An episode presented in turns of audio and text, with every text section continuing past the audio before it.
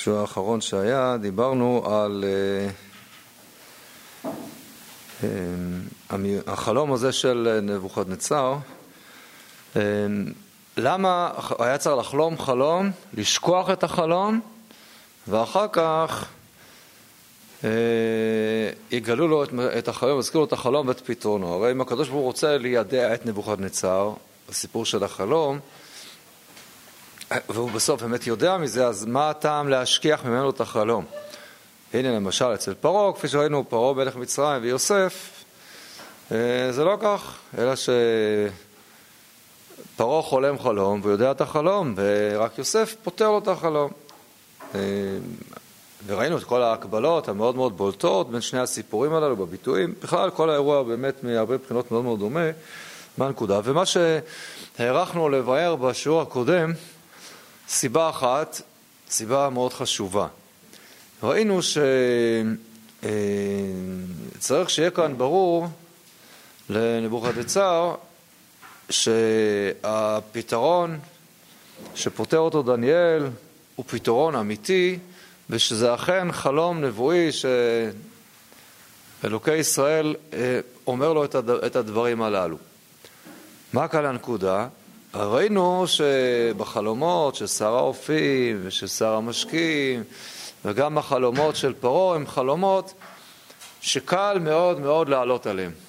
אין שום בעיה לפתור אותם. כל מי ששומע את החלום, אני מזכיר, החלומות הללו היו באמת מאוד פשוטים. אז שר המשקים חולם על זה שהוא חוזר לתפקידו, אומר ליוסף, אתה חוזר לתפקידך, שר האופים חולם על זה שבעצם הוא כבר לא מעביר ל...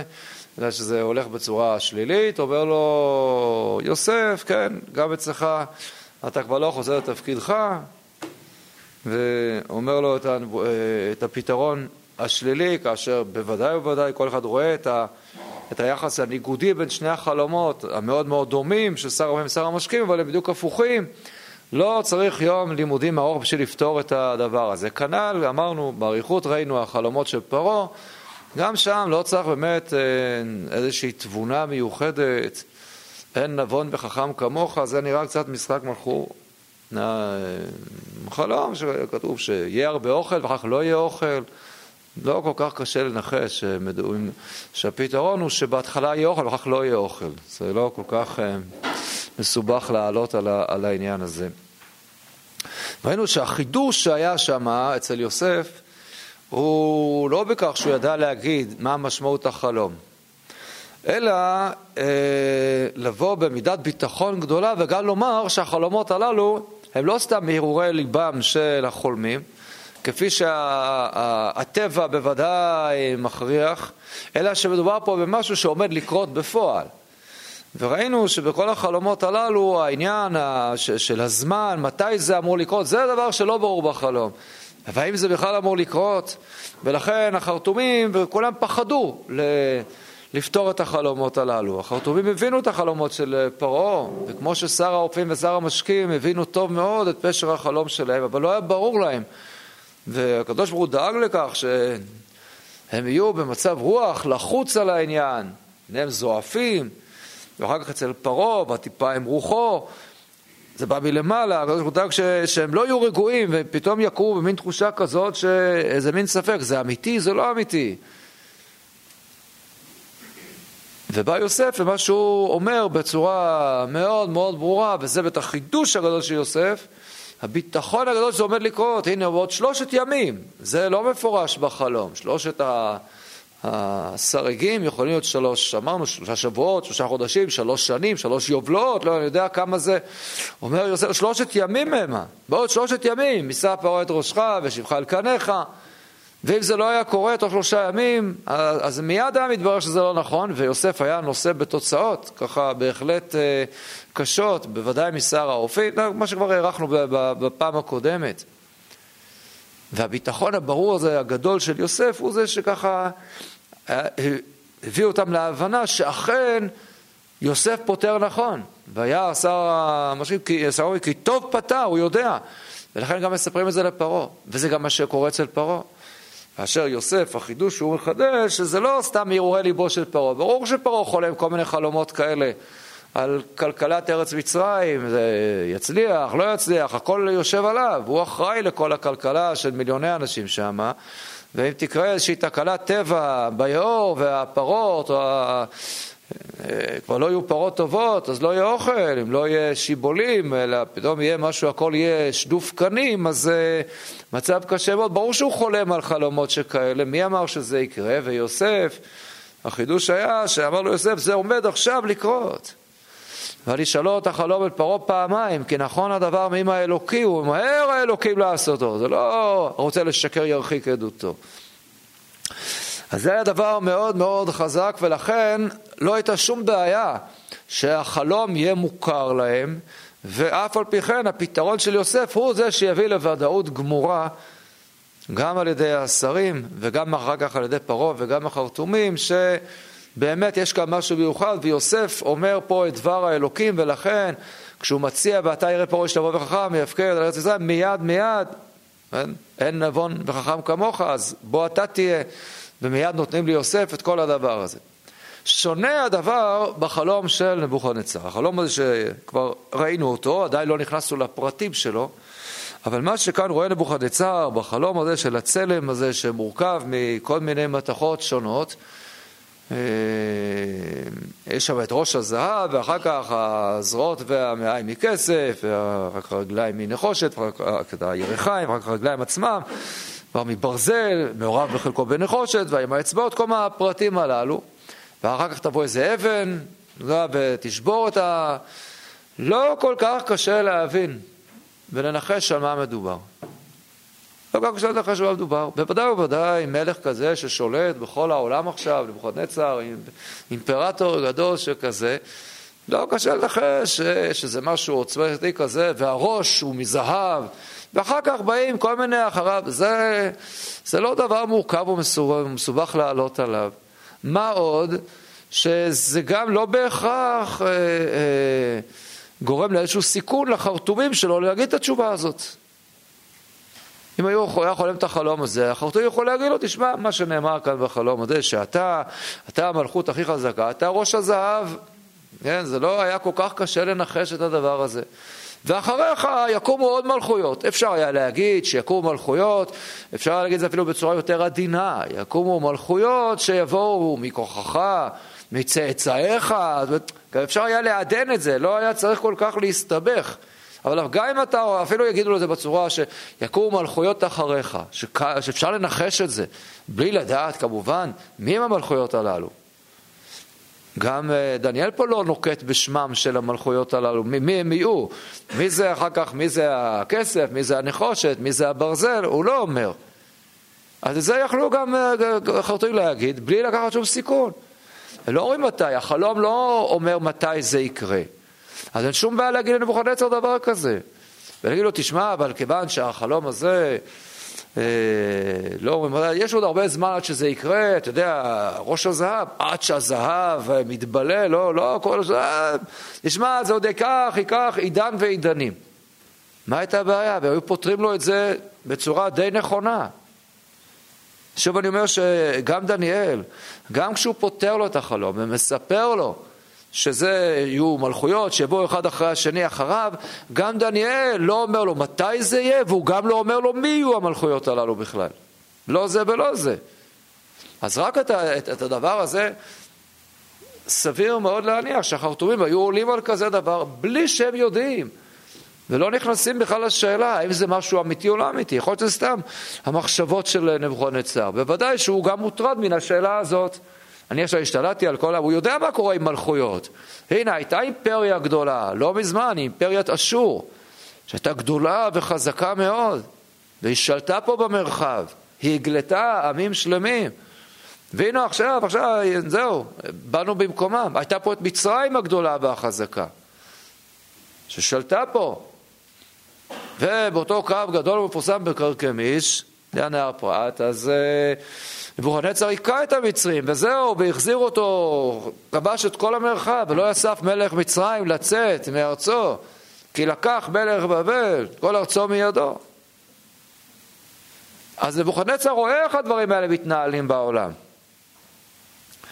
אז זה מאוד יכול להיות, מאוד טבעי, ש, שהוא יחלום גם כל מיני חלומות. האם אני לנצח אהיה? אז יכול להיות, האם זה אמיתי, זה לא אמיתי, לכאורה החרטומים לא נוטלים בזה שום סיכון, והם יפתרו את החלום, לא תהיה שום בעיה, וגם אם דניאל היה פותר את החלום הזה, לא היה בזה שום ראייה שאכן אלוקי השמיים, אלוקי היהודים, גילה פה משהו לנבוכדנצר, לא. את זה אפילו פרשנים פוליטיים באולפן היו יכולים לנחש. אז כיוון שכך, מה שכאן הביא את נבוכדנצר לתובנה המיוחדת שאכן מה, שהשם אלוקי ישראל גילה לו את הדבר הזה. על ידי דניאל, לצורך זה היה, היה צורך שמה? שהחלום כולו ישתכח. וכל החרטומים יודו ויגידו, אי אפשר לעשות מה שאתה מבקש מאיתנו. הוא אומר, תגידו לי את החלום ואת פתרונו. אה, זה כבר, זה, זה כבר בלתי אפשרי. לה איתי אנש על יבשתא. אין אדם על פני היבשת, על פני כדור הארץ, שיכול לעשות דבר כזה. אז זה, זה מה שכנראה מאוד מאוד חשוב, וכולם אומרים את הדבר הזה. בעקבות זה שדניאל אחר כך מספר לו את החלום ואת פתרונו, או עכשיו באמת אמור נבוכנצר לומר את הדברים הדומים, נגיד, אה, אחרי הודיעך אלוקים את זאת, אין נבון וחכם כמוך, כן, בדיוק מה ש... ובאמת, כך הוא ממנה אותו להיות אחראי על כל החרטומים, ובדיוק כמו שעושה, כמו שעושה פרעה ליוסף, ולכן, על זה דיברנו בהרחבה, פעם הקודמת. אבל זו נקודה אחת שהיא מאוד מאוד חשובה, אבל יכול להיות שאנחנו רוצים קצת להעצים אותה. אבל יש פה גם דבר נוסף. דיברנו כבר לא בשיעור הקודם, אבל לפני שני שיעורים, על התאריך המוזר שבו פותח פרק ב'. בשנת שתיים למלכות נבוכדנצר, חלם רצון לחלומות, התפעל וכל נהיית עליו, ואמרנו שזה לא יכול להיות. בשנת שתיים למלכות נבוכדנצר, אני מזכיר, נבוכדנצר, כן, אה, עלה למלוך בשנת ארבע ליהויקים, היא השנה הראשונית שלו, השנה השנייה נבוכדנצר זה השנה החמישית ליהויקים. עדיין יש כמה שנים טובות עד שבכלל תהיה הגלות הזאת שהוא מגלה את גלות יהויקים עם דניאל. כלומר, בשנה הזאת עדיין דניאל וחבריו לא גלו לבבל בכלל, הם לא נמצאים שם. אז זה לא מתאים הסיפור הזה. זה לא, לא מתאים, וזה לא עולה יפה מבחינת סדר השנים. ראינו את מה שדורשים על זה חז"ל. חז"ל אומרים, מה זה בשנת שתיים למלכות נבוכדנצר? השנה השנייה למה? זוכרים? זה היה לפני הרבה שנים. להחרבת הבית. השנה השנייה שבה נבוכדנצר החריב את הבית. אז הוא חלם את החלום הזה, וכבר אה, דניאל כבר נמצא כמה שנים טובות שם בבבל. טוב, זה מסתדר יפה מבחינת השנים, אמרנו שלכאורה, אבל זה לא, כך, זה לא הפשט שמה שכתוב כאן. כתוב זה בשעת שתיים למלכות נבוכדנצר. למה לקרוא לזה אה, לחורבן הבית? ואז אמרנו, בואו נחבר את הדברים ונאמר אחרת. ואז על פי זה גם יובן המדרש הזה כאן, מה שאומרים חז"ל, מה שמופיע בסדר עולם. אמרנו שבשעת שתיים למלכות נבוכדנצר כפשוטו, באמת בשנה השנייה שלו למלכותו. מה היה בשנה השנייה למלכותו? היא השנה החמישית ליהויקים. ראינו, אני לא חוזר על זה, ראינו מה קורה בשנה החמישית ליהויקים. נבוכדנצר עולה וכובש לראשונה את הארץ. ואז יהויקים הוא עבד, עבד נכנע לו שלוש שנים. זה, זה מה שקורה בשנה, זו השנה החמישית ליהויקים, זו השנה השנייה לנבוכדנצר. נבוכדנצר כבש את הארץ, עדיין לא עשה חורבן ולא שום דבר. כי מה קרה עם יהויקים? נכנע לו. והיא לו עבד יהויקים שלוש שנים. אחרי שלוש שנים שב ומורד בו. מורד בו עוד שלוש שנים. כן, כאילו מהשנה החמישית עד השנה השמינית, ואחר כך הוא מולך עד 11 שנה, בשנה ה-11 באמת מה... מגיע, מגיע הסוף, ונבוכדנצר עולה לכאן ולוקח לוקח בשבי את הגלות הזאת, יהויקים עצמו שנלקח רק מחוץ לשערי ירושלים ושם הוא נופל מהזה ומת, כידוע מה שכבר הארכנו בזה.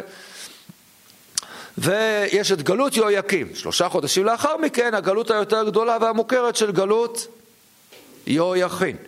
יהויכין, כל החרש והמסגר, שזה השמנה וסלטה, ואז יומלך מתניה שהוא צדקיהו, הוא ימלוך עוד 11 שנים ויבוא החורבן הסופי של נבוכדנצר. בעצם, אז, אז מה שכאן כתוב בשנה השנייה לנבוכדנצר, זה השנה שהוא עולה לראשונה וכובש את ארץ ישראל. כפי שראינו, הוא עולה מתוך ספר ירמיהו, כפי שראינו את הדבר הזה. ואז אמרנו את הדבר הבא, שהוא חלם את החלום לראשונה מתי? כשהוא התחיל, כשהוא כבש את ארץ ישראל. כבש את ירושלים, אבל עדיין לא עשה כלום. ואז נשתכח ממנו החלום, וזה מה שראינו את ההקבלה גם לפרעה. מקץ שנתיים ימים ופרעה חולם, כמו שחז"ל אומרים, שהחלום בעצם כבר היה מוכן שנתיים מראש, אלא בגלל שיוסף אמר, מה שאמר לשר המשקים, זכרתני ישראל, המתין לו שנתיים, אז עכשיו שנתיים פרעה היה עם החלום ב stand by. אז דבר דומה קורה פה עם נבוכדנצר. נבוכדנצר חלם את החלום כבר אז, ואז הוא נשתכח ממנו החלום. אבל הוא היה, נשתכח החלום ולא ידע אותו. והוא כל הזמן הזה גם מבקש מדי פעם מאנשים ככה שיספרו לו, אבל הוא לא בלחץ עדיין, לא, לא קרה ש"ותתפעם רוחו". ואמר, בכל הזמן הזה יש איזה לחץ כזה, ב, ב, הוא רוצה לדעת, אבל זה לא חזר אליו. מתי זה חוזר ונאור? אחרי שהוא מחריב את בית המקדש, כן? מיד אחרי שהוא החריב את המקדש, בשנה השנייה למחרת החרבת המקדש, מיד, כלומר שנה אחרי שהוא החריב את המקדש, פתאום חוזרת ההתפעמות הזאת שלו ועכשיו הוא, הוא נזכר. וזה מה שראינו שכבר לפני כן כתוב שדניאל הבין בכל חזון וחלומות, מי יודע מה זה קשור, מה, זאת אומרת שכבר מתרגלים, הארכנו בדבר הזה.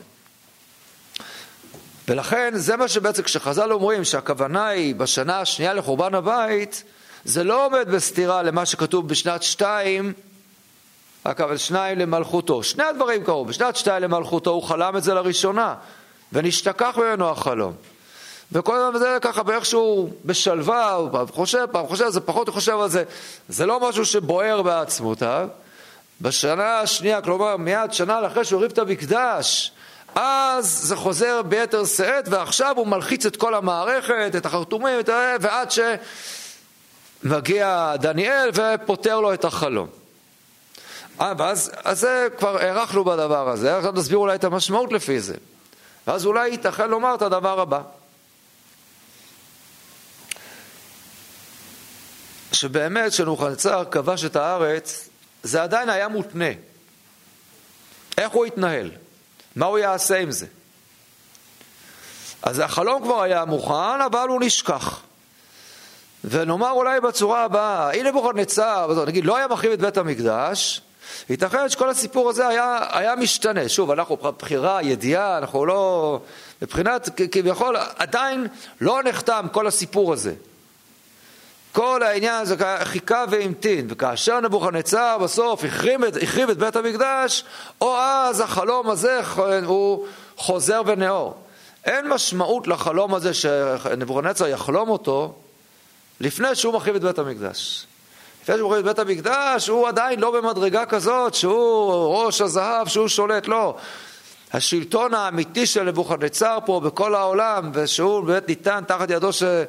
שהוא נתן לו את כל הממלכות, זה רק אחרי שהוא גם החריב את המקדש. זה מתחיל מבחינה מסוימת כשהוא כבר כובש את הארץ. אבל אם זה רק היה נשאר בצורה המינורית הזאת, כמו עוד מלכים שכבשו את הארץ אבל לא החריבו את המקדש, אז זה היה עובר הלאה. והחלום כאילו נכנס להקפאה. ולכן מין חלום כזה שהוא ב stand by. נחכה ונראה האם באמת זה יהיה בסוף רלוונטי או לא. זה חוזר ונאור באמת בשנה השנייה, מיד אחרי שהוא מחריב את המקדש, או אז מתברר ש... חולם את החלום הזה, ואז הוא גם נזכר, והוא גם, חלק מהדברים שהוא מבין, שמתי חלמתי את זה? כשרק נכנסתי לארץ של אלוקי ישראל, הוא מבין, נבוכדנצר מבין את הדבר הזה. ולכן אולי היה צורך. באמת בכך שכאן החלום ישתכח, ואחר כך יחזור ויתעורר בזמן הנכון והראוי. אבל כאן עולה השאלה אולי חריפה יותר. למה בכלל? למה בכלל צריך הקדוש ברוך הוא ליידע את נבוכדנצר במה שעומד לקרות כאן, ומה, מה, בשביל מה? למה צריך לספר לו את הדבר הזה? כפי שאנחנו יודעים כבר, בהמשך הספר זה לא החלום היחיד שהוא חולם שבו מגלים לו מה עומד, מה עתיד להתרחש, יהיה עוד חלום. מעניין ומרתק ונראה מה, יקרה בו. מה כאן הנקודה המיוחדת הזאת, עצם העניין, למה זה כאן כל כך חשוב? או נשאל את זה בצורה אחרת. אנחנו אמרנו שזה היה מאוד חשוב, בין היתר, בכדי שיהיה ברור לו שדניאל הוא זה שאומר לו את דבר השם באמת. כי לכאורה, לפי מה שאמרתי עכשיו, הדבר האחרון שהסברתי, יכולנו למצוא פתרון אחר. זאת אומרת, מה שהיה יכול לקרות, זה שנבוכדנצר באמת היה חולם את החלום כפי שהוא חלם אותו רק כשהוא כבש את הארץ, בשנה השנייה למלכותו, ושוכח את החלום, ואחרי שהוא החליף את המקדש, היה, החלום הזה היה מתעורר, והוא היה נזכר בחלום. ואז החרטומים שלו היו פותרים לו את החלום הזה. נו, ואז מה, מה, מה, עכשיו הגיע הזמן שתדע, תדע לך שהמלכות שלך היא לא תימשך לנצח. טוב. אז אפשר היה להסתדר עכשיו בלי דניאל, לא. מי שיפתור לו את החלום הזה הוא דווקא דניאל. דניאל היהודי, זה שבא מגלות יהודה ומוזכר שוב ושוב שהוא מגלות, אה, ככה ראינו את כל הביטויים, כמו שם איתנו נער עברי, עבד לאיש, שר, כל הביטויים המעליבים הללו, הם גם בדיוק היו גם כאן, ודווקא הוא יפתור, כי זה צריך שזה, למה זה כאן כל כך חשוב? מה זה כל כך משמעותי?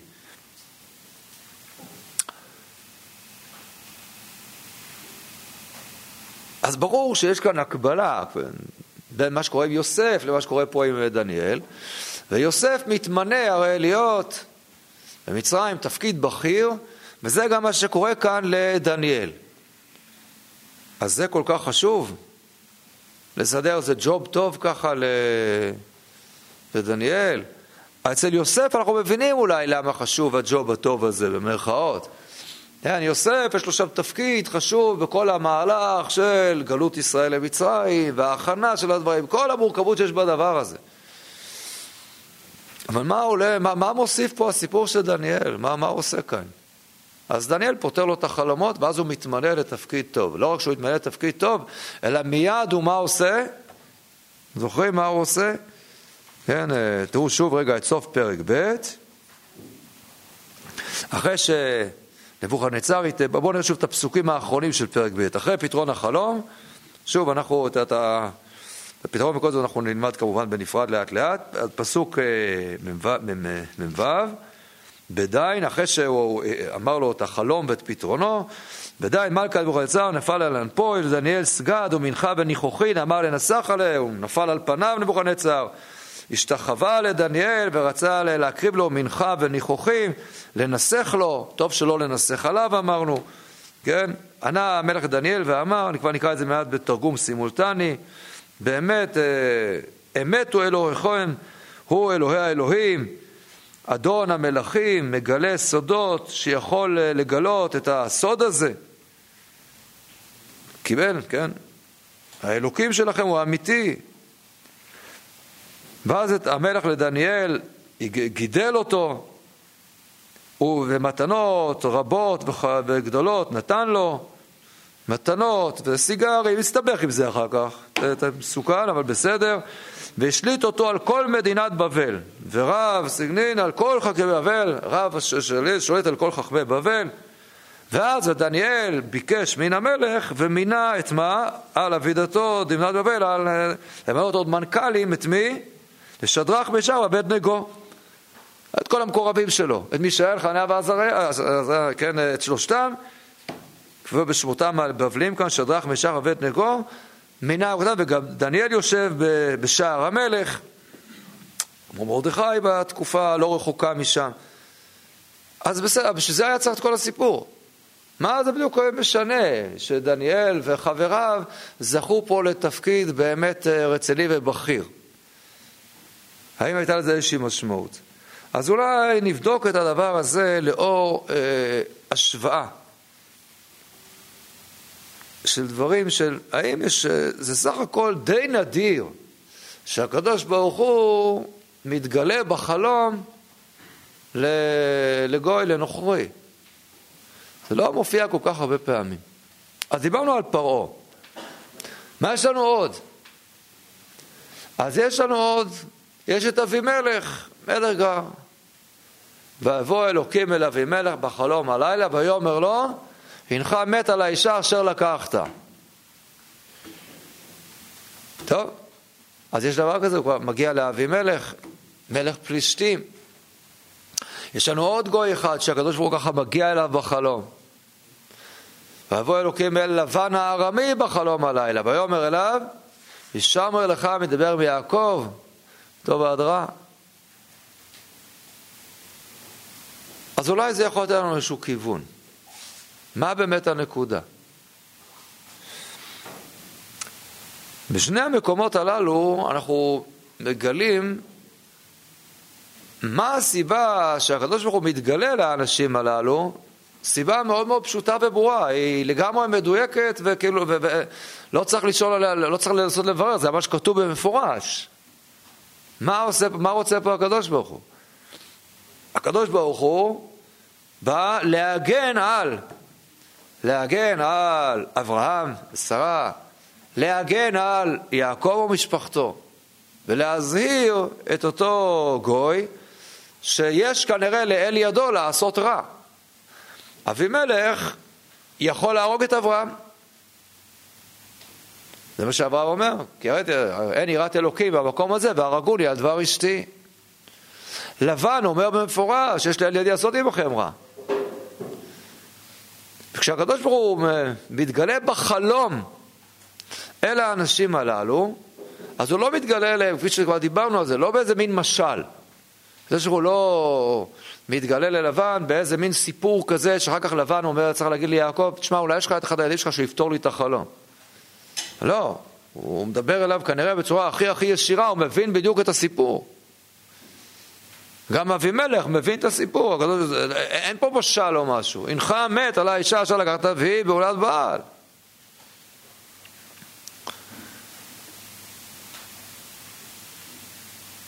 אז כאן הדברים מאוד מאוד ברורים. הקדוש ברוך הוא מתגלה לאותו גוי ומזהיר אותו, לבל יהין לפגוע. וצריך להבין באיזה עוצמות יש בדבר הזה. הרי מה עושה אחר כך לבן? למשל, לבן עושה את הדבר הכי לא הגיוני בעולם. וישר רב לבן בבוקר, והוא פוגש את יעקב, כשהוא רודף אחריו, ומה הוא אומר לו? הוא גואל, מה עשית? למה זה? יש לאל ידי לעשות עמכם רע. ולוקח אביכם אמש אמר אליי, שב אליך, ויעקב איתו ועד רע. מה, אתה בסדר? נכנס שודד לג... לבנק, מאיים על הקופאי עם אקדח. ואז הוא אומר האמת, אין לי כדורים באקדח, אבל תביא את הכסף. אומר לבן, אני, יש לילדי, אבל אין לי תחמושת, כי אלוקים אמר אליי שדיר אה, באלק, בארמית עתיקה. למה אתה אומר את זה? מה, מה, מה אתה מספר את זה? זה לא כל כך הגיוני. אחרי שלמדתי בישיבה התיכונית, הייתה שיחה שנתן אז ראש ישיבת מאיר, בר יבינה, זכר צדיק לברכה, הוא הביא את השאלה הזאת ואמר תשובה שאמר אחד מבעלי בתים במקום שהיה גר שם עוד בחוץ לארץ, אחד הבעלי בתים אמר, והוא היה מאוד מבסוט מהתשובה, הוא אמר, תשובה של בעלי בית, פשוט ככה, אבל... הוא אמר, אמר לבן, היה לו כזה סוד, הקדוש ברוך הוא נגלה אליו, הוא חייב לספר את זה. חייב לספר, על מי יספר? אז הוא אומר לי, יעקב, תשמע, האמת, אלוקים דיבר איתי וזה, ככה, ככה, הוא לא, לא יכול היה להתאפק. טוב, אני, אז זה נשמע וורד חביב ככה, אבל אני רוצה להגיד שיש בו עומק. כנראה זה היה חלק מעוצמת הגילוי שהקדוש ברוך הוא נגלה אליו. שהוא לא היה מסוגל לעצור את זה, הוא היה חייב, חלק מהזה, הוא היה חייב לספר את זה ליעקב, לא בגלל שהוא רוצה לגלות סודות כאלה, זה לא, הוא כבר לא היה מסוגל לעשות חשבון בכלל, זה היה חלק מהאימה שהקדוש ברוך הוא הפיל עליו בחלום, הדבר הזה הביא את לבן למצב כזה שהוא נחרד, והוא הוא, הוא, הוא כבר פוחד עכשיו אפילו מיעקב. הוא היה אנוס לבוא ולהגיד את הדבר הזה עכשיו ליעקב. בכדי שיעקב עצמו ידע שהקדוש ברוך הוא שומר עליו. והנה מתקיים ויעקב, הנה שמרתיך והשיבותיך אל האדמה הזאת. כי היו ליעקב כמה סיבות לחשוש שאולי הבטחת השמירה של הקדוש ברוך הוא מתבטלת. לא אכנס כרגע למה, רק נאמר שיכול להיות שיעקב יתעכב יותר מדי. לא, לא אכנס כרגע לסוגיה הזאת, אבל היה חשוב שהקדוש ברוך הוא יידע אותו. לבן שאין לך מה, אני, אני איתך, אני עדיין מתקיימת בי ההבטחה ש"ושמרתיך", אל תדאג. ולבן היה אנוס לספר לו את זה. זה העוצמה, כשהחלום הזה מגיע אליו, אז זה... זה בדיוק מה שקורה עם אבימלך. אבימלך, אז הוא קם בבוקר, קם בבעתה. איזה פחד זה היה. זה לא היה נחמד שהוא קם בבוקר, וואו, איזה חלום היה לי. פתאום ראיתי את השמיים, ואני, ופתאום נפגעו השמיים, ואני רואה שם עננים, מימיני מיכאל ומשמאלי גבריאל. לא. נראה שהוא ראה מימינו את השטן ומשמאלו את השמדי, וזה היה יותר קרוב למה שהוא ראה שם. וכולם שואלים את הקדוש ברוך הוא, יש אישור ירי? יש אישור? והוא ככה, תראו איך הוא מגיב, אבימלך, כשהוא קם בבוקר.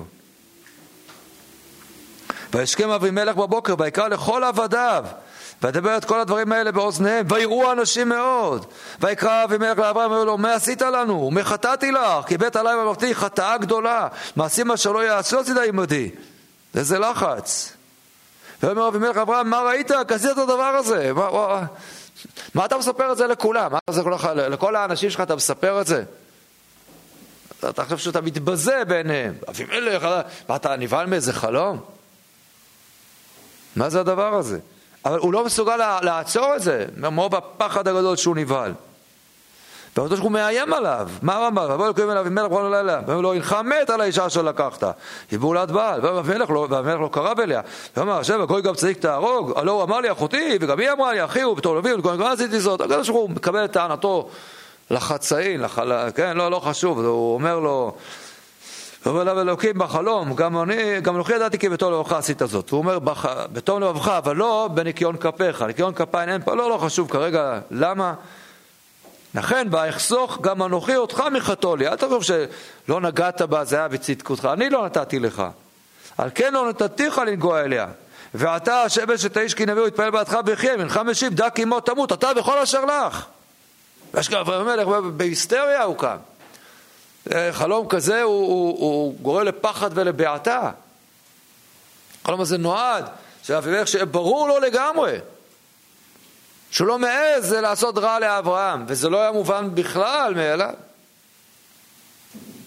כנ"ל אצל לבן, ביקש לאבד הכל. כשהוא רודף אחרי יעקב, אם הקדוש ברוך הוא לא היה מתערב, אז uh, היה, היה עושה לו רע אם הוא רק היה יכול, זה מה שהוא אומר. וזו הסיבה. יש גויים שאפילו לא זוכים לדבר הזה שהקדוש ברוך הוא יתגלה אליהם. יש לקדוש ברוך הוא גם דרכים אחרות. הסיפור שקרה עם פרעה מלך מצרים, כן? קצת מוקדם יותר, גם עם אברהם ושרה, היה קצת שונה. ויקבו אברהם מצרים ועברו המצרים את האישה כי יפה היא מאוד. ויראו אותה שרי פרעה ויעלו אותה אל פרעה ותוכח האישה בית פרעה. ולאברהם מיטיב בעבורה וכולי. וינגע שבט פרעה נגעים גדולים ואת ביתו. על דבר שרה יש את אברהם. פה אין, אין דיבורים ואין חלומות ואין כלום. ישר חוטפים. ויקרא פרעה לאברהם ויאמר מה עשית? מה עשית לי? למה לא הגעת לי? כי אשתך היא. למה אמרת אחותי? ויקרא אותה לי לאישה. ואתה הנה אשתך קח ולך פה הקדוש ברוך הוא אפילו לא בא אליו בחלום, סתם שאלה שהמפרשים דנים בה, אז איך הוא יודע? אנחנו רואים אה, שכנראה הוא, כל מיני דברים, יש פה כל מיני הסברים, איך הוא בדיוק ידע, בצורה הכי פשוטה, אה, התחילו לבוא שם נגעים גדולים, אז הוא נלחץ, והכל, כולם שם, כולם לקו שם בנגעים, חוץ משרה. אז הוא שאל אותה, מה זה, מה, אה, תגיד את האמת, מה הסיפור, ואז כנראה, על דבר שרה, שרה אמרה לו, הוא נבהל. אבל הוא לא זכה שהקדוש ברוך הוא יתגלה אליו. לא לכל אחד הקדוש ברוך הוא גם מתגלה, יכול להיות שפרעה היה מדרגה הרבה יותר נמוכה, בטח מאבימלך, אפשר לראות את ההבדלים. איך, איך מגיב אה, פרעה? רגע שהוא רואה, מה הוא אומר? ואתה הנה אשתך כך ולך, ויצאו לפרעה אנשים וישלחו אותו, קיש תלך מפה, אל תהיה איתנו. ורש"י מביא דבר חז"ל ההבדל. מה אומר לו אבימלך? אבימלך מגיב אחרת לגמרי. זה מה שקורה כשהקדוש ברוך הוא לא מתערב ישירות. אז הוא חוטף נגעים, אז הוא, אז הוא נבהל וזהו, ומסלק. אצל אבימלך זה אחרת. אברהם אמור להישאר שם. יש לאברהם העניין להיות בארץ הנגב, הוא לא... הם נשארים שם. אז מה באמת עושה, עושה אבימלך אחרי שאברהם מסביר לו מה היה? ואז כתוב, ויקח אבימלך צאן ובקר, ועבדים ושפחות, ויתן לאברהם, וישב לו את שרה אשתו, ויאמר אבימלך, הנה ארצי לפניך, בטוב בעיניך שב. ולשרה אמר, הנה נתתי לך אלף כסף לאחיך, הנה וכולי. אברהם מתפלל לאלוקים, וירפא אלוקים את אבימלך ואת אשתו, תעמודה וילדו. אנחנו רואים שאבימלך זה לא, לא אותו דבר, זה לא כמו פרעה. לפרעה הקדוש ברוך ישר מדבר איתו עם מקל. לא זוכה אפילו ל... אבימלך, הקדוש הוא אומר לו, אבימלך הוא שונה. כנ"ל אחר כך אותו אבימלך אצל יצחק, הוא גם מתנהל אחרת. כן, זה, לא, זה בוודאי לא אותו דבר, ואנחנו יודעים שגם אצל, כשיורד יצחק עם רבקה, וישנו אנשי המקום לאשתו ויאמר אחותי, כי ירא לאמור, ואז מה עושה אבימלך? לא לוקח אותה. ויהי כי יערכו לו שם הימים, וישקף אבימלך מלך פלישתים בעד החלום, וירא, והנה יצחק וזרק את רבקה אשתו, ויקרא אבימלך יצחק ויאמר הנה אשתך, איך אמרת אחותי? יצחק, כי אמרתי פן אמות עליה, ויאמר אבימלך, מה זאת עשית לנו? כמעט שכב אחד העם את אשתך, ותעלנו אשם. ואז ויצב אבימלך את כל העם לאמור, הנוגע באיש הזה ובאשתו מות יומת. זה, זה ראש אחר של אבימלך. אבימלך כורת ברית עם אברהם. אבימלך בא ואומר לאברהם, מה, כן, אה, ויאמר אברהם, אל, כן, כש, כשהוא מגיע, אה, ויהי בעת ההיא ויאמר בכל צד צבוע אל אברהם, לאמור אלוקים ממך בכל אשר אתה עושה, ואתה ישבה לי באלוקים, כורתים ברית עם כל המורכבות, זה לא פרעה המצרי. אז הוא זוכר לפחות שאלוקים בא ואומר לו את זה.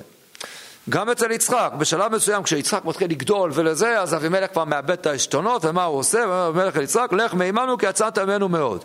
ולך משם יצחק וכל המריבות, אבל אחר כך אבימלך מתעשת. ואבימלך הלך אליו מגרר, פחדו מרעהו ופחוז ארצו, ויאמר אליהם יצחק, מדוע באתם אליי ואתם שנאתם אותי, ותשלחוני מאיתכם? וראו ראו ראינו כי היה השם עמך, ונאמר תנא עלה בנותינו, נכרתה ברית, אם תעשה רע, וכאשר לא נגענוך, כעשינו ממך רק טוב, ושלחך בשלום, אתה אתה ברוך השם, ויעש להם משתה, ויאכל וישתו, וישגו בבוקר, וישבו איש לאחים. אבימלך זה אחרת. יש עוד מה להתקדם, אבל זה לא כמו פרעה. אז אליו הקדוש ברוך הוא יכול להתגלות בחלום, וזו מדרגה. אבל התכלית של החלום הזה הוא להזהיר, לא לגעת. תיזהרו מאוד. נראה לכם שאני לא שומר, אבל אני שומר.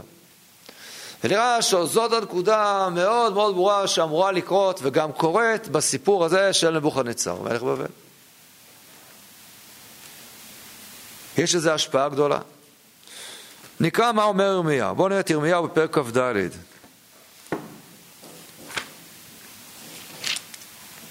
פרק כ"ד בירמיהו. הראני השם והנה שני דודאי תאנים מועדים, לפני היכל השם. אחרי הגלות נבוכדנצר מלך בבל את יחוניהו בן יהויקים מלך יהודה ואת שרי יהודה את החרש ואת המסגר מירושלים ויביאם בבל. אחרי הגלות הגדולה של יהויקים.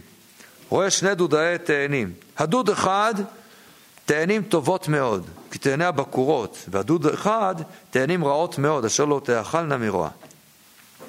ויאמר השם אלי, מה אתה רואה ירמיהו? ואומר, תאנים.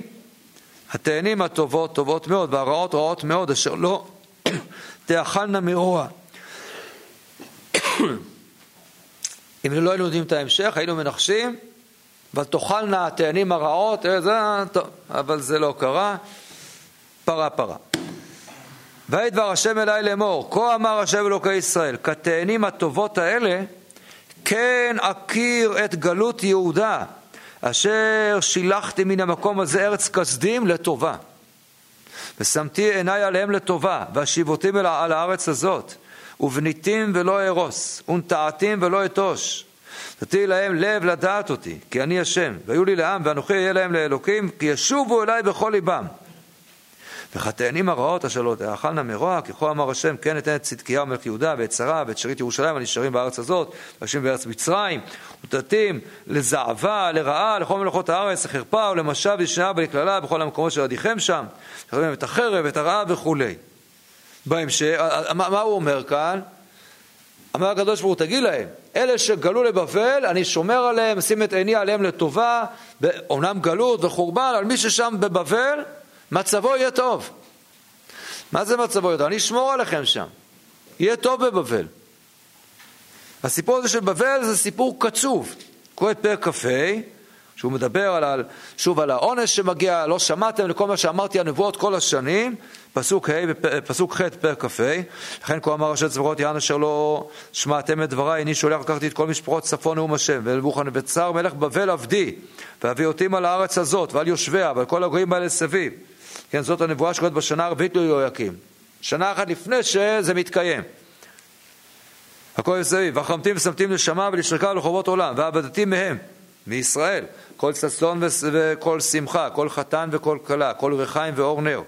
והייתה כל הארץ הזאת לחורבה, לשמה, ועבדו הגויים האלה את מלך בבל שבעים שנה. והיה כלות שבעים שנה, אפקוד על מלך בבל ועל הגוי ההוא נאום השם את עוונם, ועל ארץ כסדים, ושמתי אותו לש... לשמות עולם, ועבדתי על הארץ ההיא את כל דברי אשר דיברתי, על כל אלוהים, ועבדו גם הם וכו'. אחרי שבעים שנה יהיה עונש לבבל. מה עם ישראל? בהמשך, בפרק כ"ט, יש המשך לסיפור הזה. יש פה דיונים שלמים עם נביאי שקר למיניהם, נראה רק את פרק כ"ט. ואלה דברי הספר ששלח ירמיהו הנביא מירושלים אל יתר זקני הגולה ולכהנים ולנביאים ולכל העם אשר הגלה נבוכדנצר מלך ירושלים בבל. אחרי צאת יחוניה המלך והגבירה, זה ההמשך. והסריסים, שרי יהודה וירושלים, והחרש והמסגר מירושלים. ירמיהו שלח ספר אל הגלות הגדולה הזאת שירדה לבבל, גלות יחוניה, יהויכין. ביד אל עשה בן שפן וגמריה בן חלקיהו, אשר שלח צדקיה מלך יהודה, נבוכדנצר מלך בבלה לאמור. כה אמר ראשי צבאות אלוקי ישראל, לכל הגולה אשר הגליתי מירושלים בבלה, תקשיבו טוב, בנו בתים ושבו בבבל, וניטעו גנות ויאכלו את פריין. קחו נשים והולידו בנים ובנות, וקחו לבניכם נשים, ואת בנותיכם תיתנו לאנשים, ותלדנה בנים ובנות, או, זה ייקח זמן. תתיישבו שם טוב, ורבו שם ואל תמעטו. ודירשו את שלום העיר אשר הגליתי אתכם שמה, והתפללו בעדה אל השם. כן, אה, מי שברך לפרנץ יוזף, זה מה שידעת, עשו, מי שברך שם, לעיר הזאת, לבבל, ולמלך נבוכדנצר בן פלונית אלמונית, יודע מה, אם יודעים. למה? דירשו את שלום העיר אשר הגליתי אתכם שמה, והתפללו בעדה אל השם, כי בשלומה יהיה לכם שלום. כי כה אמר ראשי צבאות אלוקי ישראל, אל ישירו לכם נביאכם אשר בגרכם וקוסמכם, ואל תשמעו אל חלומותיכם אשר אתם מחלמים, כי בשקר עונים לכם בשמי, ולא שלחתים נאום השם. אל תשמעו לכל מיני נביאי שקר שקוראים שטויות, שטויות, תוך שנייה אתם חוזרים מבבל, זה הכל, זה לא, לא, לא נגמר כלום. לא, לא נכון, אלה נביאי שקר. בבבל אתם תהיו תקופה, תתארגנו על עצמכם שמה, תתפללו על שלום העיר, שלום העיר בבל, בשלומה יהיה לכם שלום. כי כה אמר השם, כי לפי מלאת לבבל שבעים שנה, אפקוד אתכם. הנה הצד השני של המטבע. לא רק שבבל ייענשו אחרי שבעים שנה, אלא אני אפקוד אתכם. והקימותי עליכם את דברי הטוב, להשיב אתכם אל המקום הזה. אז אתם תחזרו רק אחרי שבעים שנה. כי אנוכי ידעתי את המחשבות אשר אנוכי חושב עליכם נאום השם, מחשבות שלום ולא לרעה, לתת לכם אחרית ותקווה. וקראתם אותי והלכתם והתפללתם, התפלל אליי ושמעתי עליכם. וביקשתם אותי ומצאתם, כי תדרשוני בכל לבבכם. ונמצאתי לכם נאום השם. ושבתי את שבותכם, וקיבצתי אתכם מכל הגויים וכל הגויות אשר הדחתי אתכם שם נאום השם. והשיבותי אתכם על המקום אשר הגליתי אתכם משם. בכל התקופה הזאת של, של גלות בבל, שהם נמצאים שם בבבל, מתברר שיש לעם ישראל כנראה חיים לא רעים שם. אני כבר לא מדבר על התקופה המאוד מאוד ארוכה אחר כך שעם ישראל נמצא שם, כן, אחרי חורבן בית שני. אבל בתקופה הזאת, ב-70 שנה הללו, 70 שנה של יחס טוב. מה זה יחס טוב? בונים בתים, מתחתנים, משפחות, גנות, פריים, כאילו, לא, הם לא עבדים משועבדים שם, זה לא התיאור. איך זה קורה? אנחנו מכירים את נבוכדנצר, את האכזריות הנוראית שלו. את חלקה נראה עוד מתוך הפסוקים, מה שבכלל לא חז"ל מספרים על נבוכדנצר. איזה דברים נוראים הוא עשה. ופתאום מתברר שבבבל איזה מין טראמפ כזה, איכשהו, לא מובן למה. מתנהג ככה מאוד מאוד יפה ליהודים שם. אה, אולי זה בדיוק הסיפור. הנה עוד סיבה מאוד מאוד מאוד חשובה. לכך שהקדוש ברוך הוא מתגלה בחלום אל נבוכדנצר. אז החלום עצמו כאן יש לו תפקיד הרבה יותר גדול.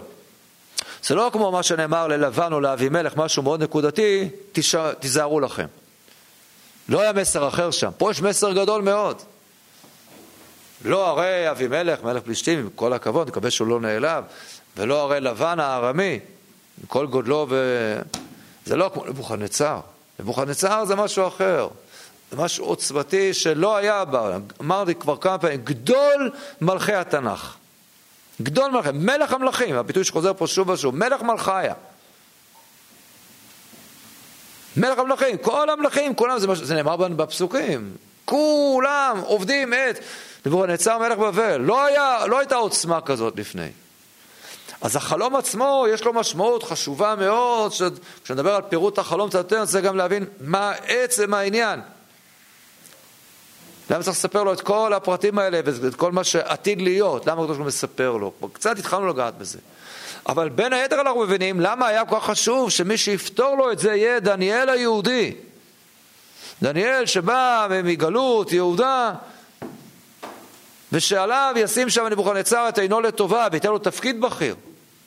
כנראה שברגע שדניאל וחבריו באמת התיישבו שם בג'ובים טובים כאלה שהם שולטים אה, בשער המלך וכולי, מנהלים שם, הם יכלו לדאוג שם יפה מאוד ליהודים. והכל באישור המלך. הכל בגלל החלום. ושנבוכדנצר הבין, זה הלחיץ אותו והפחיד אותו. תראו מה הוא עושה, הוא קם אחרי שדניאל פותר לו, הוא משתחווה לו. אתם מבינים מה זה? שהוא משתחווה שם ליד כולם? מבחינת כל החרטומים והעבדים של לבן, זה לא פחות מביך מאשר דגון שנופל שם פתאום על פניו לפני ארון השם. נבוכדנצר, מה, עושה התאבלות בוקר? משתחווה לזה, ואז הוא רוצה להקריב לו מנחה ולנסח לו נסחים? הכל נסגר בסדר, נבוכדנצר, מה קורה? זה דבר מרחיק לכת מאוד. יש איזו אמירה גדולה מאוד. כי נבוכדנצר מה, מהדבר הזה שהתברר לו שזה מה שהוא אומר. כן, שאלוקי ישראל, הוא, עכשיו יודע, הוא אלוקי האלוקים, הוא מעלה והוא מוריד, הוא יודע, וואו, את, את כל הסודות הוא יודע. זה מלחיץ אותו מאוד, את נבוכדנצר. זה מפחיד אותו. הוא לא היה צריך לקבל את ההפחדה כמו שקיבל אבימלך, בצורה ישירה, תיזהר. לא צריך. הוא קיבל את המסר של החלום עצמו, שזה הדבר המרכזי. אבל הצורה הזאת, שזה התגלה על ידי דניאל היהודי, משהו שהוא על טבעי לגמרי, זה הלחיץ אותו כל כך. ומבין נבוכדנצר ש...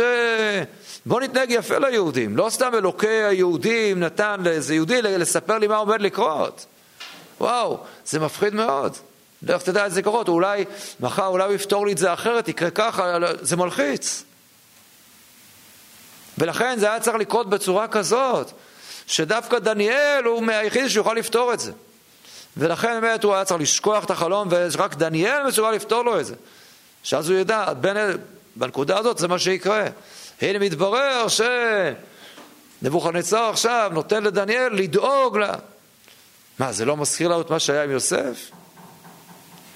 הפרעה ממנה את יוסף, ועכשיו מה יוסף יכול לעשות? לדאוג עכשיו לאחים שלו, כשיורדים כולם למצרים, אז יוסף דואג להם במיטה בארץ, בארץ גושן, לא, לא, לא לערבב אותם עם, עם המצרים, כי תועבת מצרים, לא יאכלו המצרים העברים לחם, תועבת מצרים כל רועי צאן. על יוסף יש לו מעמד, הוא שולח עגלות על פי פרעה. יש לו סמכות, אבל את הסמכות הזאת היא נועדה לעזור כרגע, לעזור לעם ישראל. יש עזרה אחת שהייתה פה בתחילת השעבוד, בזמן השבטים, ופה זה תפקיד אחר, אבל זו, זו כאן משמעות מאוד מאוד חשובה. הקדוש ברוך הוא אומר, אני שומר עליכם, שמתי עיניי עליכם לטובה ולא לרעה, מחשבות טובה ושלום, אני, לא, זה לא חורבן סופי, הם אמורים לחזור לכאן. זה אומר בצורה מאוד מאוד חריפה כאן הדבר הזה. על הרקע הזה התברר דבר שרק נשאיר אותו כרגע, ואותו כבר נאמר בשיעור הבא, שיש פה מישהו שלא מקבל חלום כזה. מישהו שהזכרנו אותו ממש כבדרך אגב. איפה מלך אשור פה? גם בלעם זה סיפור שיכולנו עוד לגעת בו כאן, אבל כן. אולי שבוע הבא נדבר גם על בלעם. מלך אשור, גם מלך אשור מגלה פה. מגלה פה את עשרת השבטים, מה, למה הוא לא מקבל איזה מין חלום שכזה? גם הוא היה, כשהוא עשה את זה, הוא היה השליט הגדול. איפה הוא כאן בסיפור? מה ההבדל בינו לבין, לבין הסיפור של נבוכדנצר? אז גם את הדבר הזה, בעזרת השם, נראה בפעם הבאה.